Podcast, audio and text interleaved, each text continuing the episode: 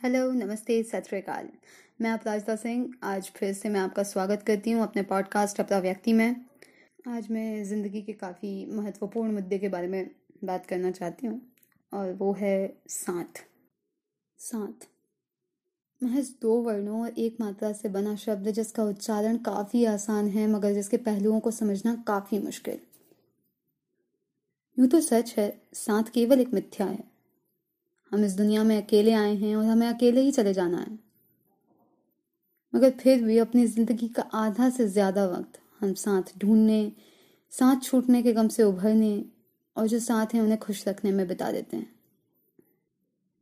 इस सब के बाद जब कहीं जाकर हमारे पास थोड़ा वक्त रह जाता है तो हम अपने आप के साथ अपने रिश्ते को समझ पाते हैं। अचरज की बात है कि सबको साथ चाहिए, मगर साथ किसी को नहीं देना है। कभी कभी लगता है कि हम सिर्फ़ परेशान होना जानते हैं या केवल परेशान रहना चाहते हैं। हम में से कई साथी से परेशान हैं और बाकी किसी के साथ ना होने से। सोशल मीडिया के इस दौर में हज़ारों दोस्तों की लिस्ट और मोबाइल में कई सौ कॉन्टैक्ट्स के बाद भी हम उतने अकेले हैं जितने हम बचपन में स्कूल में अपने बेस्ट फ्रेंड के ना आने पर होते थे। या शायद उस दौर में जब हम दोस्ती करने की कोशिश करते थे और उन दोस्तों को किन्हीं और दोस्तों का साथ पसंद होता था। उस अकेलेपन की परिकल्पना ही हमारे जीवन में रिक्तता का एहसास कराने के लिए काफ़ी है। अलग अलग परिदृश्य में अलग अलग छवि रख कई लोग हैं जिनसे हमारे विचार मिलते हैं, किन्हीं से मन मिलते हैं किन्हीं से केवल बातों के टॉपिक और किन्हीं से कुछ भी नहीं। जीवन के चलते इसी तरह से हम सबके साथ हैं और किसी के भी साथ नहीं हैं। हम सबकी बात सुनते हैं, मगर शायद खुद की नहीं। हम समझे जाना चाहते हैं, मगर शायद समझना नहीं। और शायद इसलिए हम सबकी कहानियाँ सुन पाते हैं, मगर खुद की नहीं। ज़िंदगी के अंत तक लगभग यही होता है कि यात्रा शुरू अकेले की थी रास्ते में लोग मिलते गए, जुड़ते गए और चलते चलते कारवां बन गया। मगर छोड़ो ना कारवां किसको चाहिए? क्योंकि साथ कितने लोग भी चल रहे हो, वो मायने नहीं रखता। उनमें से कौन आपके साथ है, ये महत्वपूर्ण है। सच कहूँ तो साथ केवल वो लोग होंगे जिनके साथ तुम हो, और वहाँ तुम अकारण हो। साथ के बदले अगर तुम साथ की अपेक्षा भी कर लो तो तुम शायद तुम्हारी भावनाओं को वो कारण मिल जाए जिसके पूरे ना होने पर तुम उस रिश्ते से मुक्त होकर जा सको। नाना जी नानी जी के मुँह से आ, सुना था कहानियों में आड़े वक्त पर तुम्हारे साथ कौन खड़ा है? वही तुम्हारा सच में साथी है। कई सालों बाद जब फ़िल्म देखने के दौर में बर्फ़ी देखी और वो लैम्प पोस्ट वाला टेस्ट सीन आया तो लगभग वो विचार जीवंत हो गया था।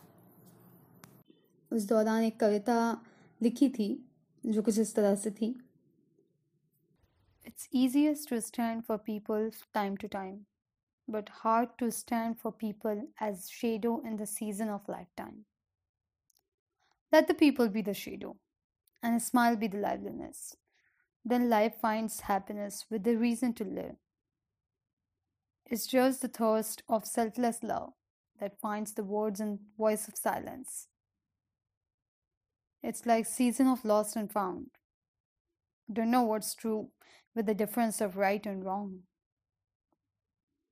Away from all the song's creation of new thoughts. It's all about the collection of happiness, away from the buck of sorrows around. तात्पर्य कि वक्त वक्त पर किसी न किसी का साथ होना आम बात है मगर जिंदगी के बदलते वक्त में किसी की परछाई की तरह किसी के साथ होना आसान नहीं ये केवल अकारण प्रेम और साथ की आस ही तो है, जो कि मौन में शब्द खोज लेती है। क्या सही है, क्या गलत है, उन सबसे दूर एक सच्चाई। इसमें क्या मिलेगा पता नहीं, मगर यही तो नए विचारों के गीत गाती है। दुख, दर्द से कोसों दूर, यही साथ ही तो है जो खुशियों की सौगात गाता है। ज़िंदगी ने कई बार इसके जीवंत अनुभव भी दिए। और साथ की परिभाषा को और बेहतर ढंग से समझा दिया। साथ और साथी की खोज जीवन के हर मोड़ पर चलती रहेगी। मगर अपेक्षाओं की डोर जितनी छोटी हो, सांत की उम्र उतनी लंबी अपने आप हो जाएगी। अपनी अपेक्षा की उपेक्षा ना करो, मगर अपेक्षा की पूरा ना होने पर अपने साथी की उपेक्षा भी ना करो। बस इतनी सी बात है, जो हमें समझने में काफ़ी देर लग जाती है। इसी बात के साथ मैं विदा लेती हूँ अभी के लिए और हमारी मुलाकात फिर होगी। अगली बार कुछ पुरानी बातों पर नए विचारों के साथ। शुक्रिया।